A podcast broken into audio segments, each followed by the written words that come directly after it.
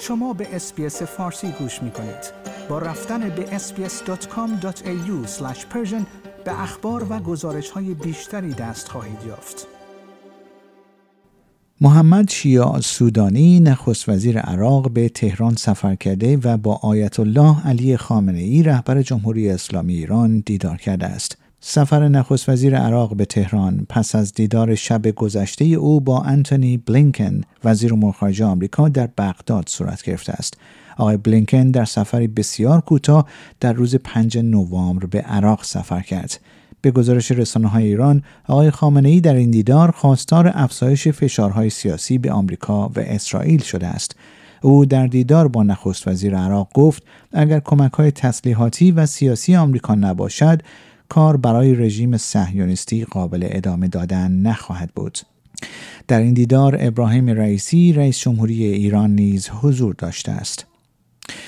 خانواده اکبر گلپایگانی معروف به گلپا در یک اطلاعیه رسمی روز گذشته دوشنبه ششم نوامبر اعلام کردند که خاکسپاری این خواننده پیشکسوت و سرشناس در آرامستان زهیر دوله در شمال تهران با وجود وصیت او انجام نمی شود.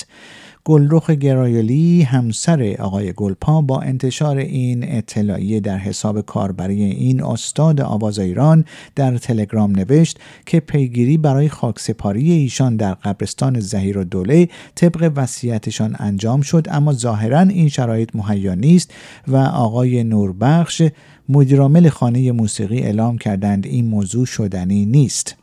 دلیل این ممانعت در این پیام توضیح داده نشده است. خانم گرایلی در ادامه تاکید کرده است که خانواده گلپا هیچ سخنگویی ندارد و تمام تصمیم ها برای مراسم از سوی خانواده گرفته شده است.